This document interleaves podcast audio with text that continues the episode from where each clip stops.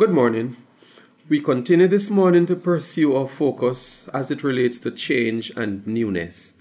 Essentially, we have been saying that as people globally, we face two realities one, the reality of change, and two, the unchanged realities.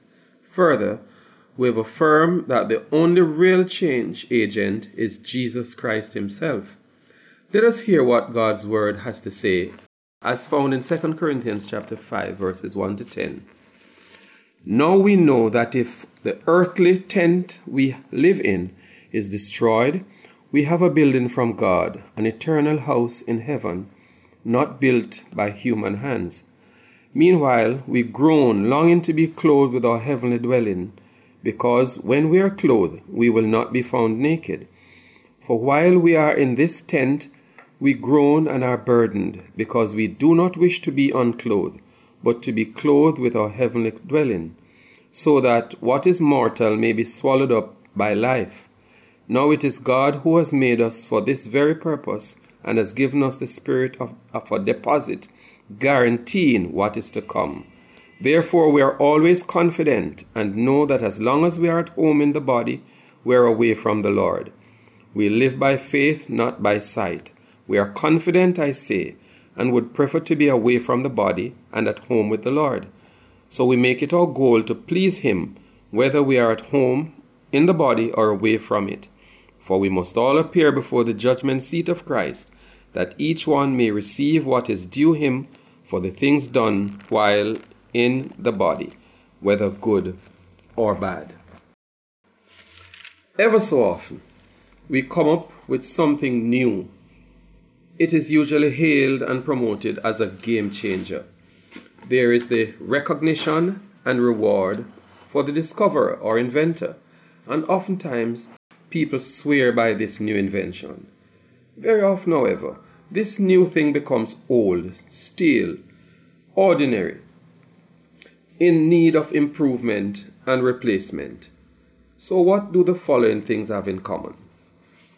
Paper for printing, the printing press, the telephone, whether wire or wireless, electricity traveling by jet planes, some even supersonic, how about X rays, DNA, penicillin injection, carbon chip, lasers, computers, with various platforms and now artificial intelligence? Well, God at various points has brought some new things. In fact, He has said that one day He will make all things new. So He's not against newness. Our text today says that God has brought into existence a new community. It is the church. It is God's new community of hope. Now, you and I are well aware that hope is a commodity in short supply in our world today. Not so long ago, COVID 19 gave us a rude reminder that all is not well. Before we knew what was happening, it had hit us hard and multiplied thousands had died all over the world. Then, to add insult to injury, we now have a war in Europe. Who would have thought that in these modern times one nation could attack and kill persons as we have seen? What about our institutions, our communication systems? Some of us thought wars like those were things of the past.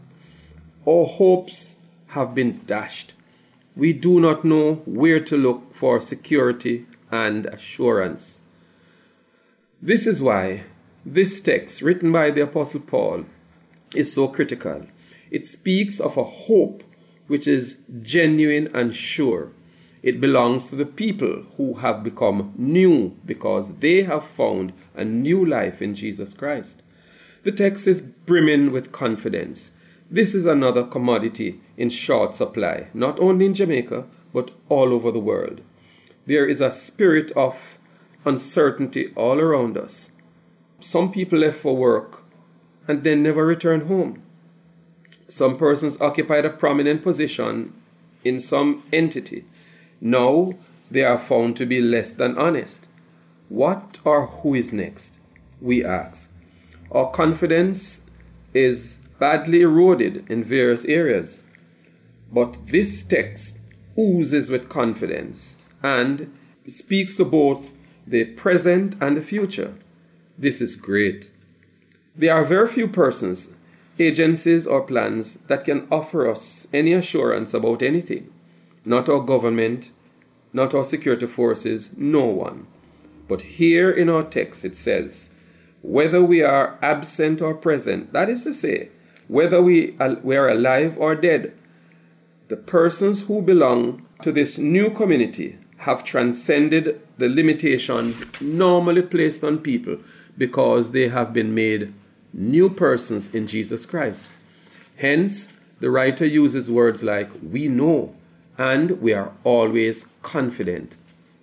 In a world full of uncertainties, politically, socially, economically, and otherwise, these affirmations are priceless. Just this past week, a number of persons who do their banking with a certain place have become uneasy about the recent developments in the management structure. Some persons have made plans to secure their funds. They are not taking any chances, they say. Our text today says that God Himself has given us a guarantee in the person of His Spirit. So, what persons in leadership and high positions cannot do, that is to give us guarantees God has done for all those who are new persons in Jesus Christ. These persons in Christ have, along with their new life, new confidence, new convictions, an overriding concern, an ambition to please God and to do so well.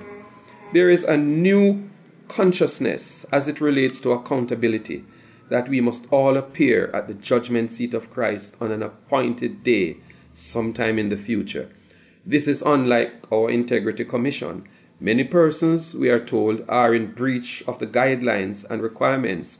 We hope they will all be brought to books and justice will be served. Our text tells us that, as God's new people, we are to observe Christian constraint.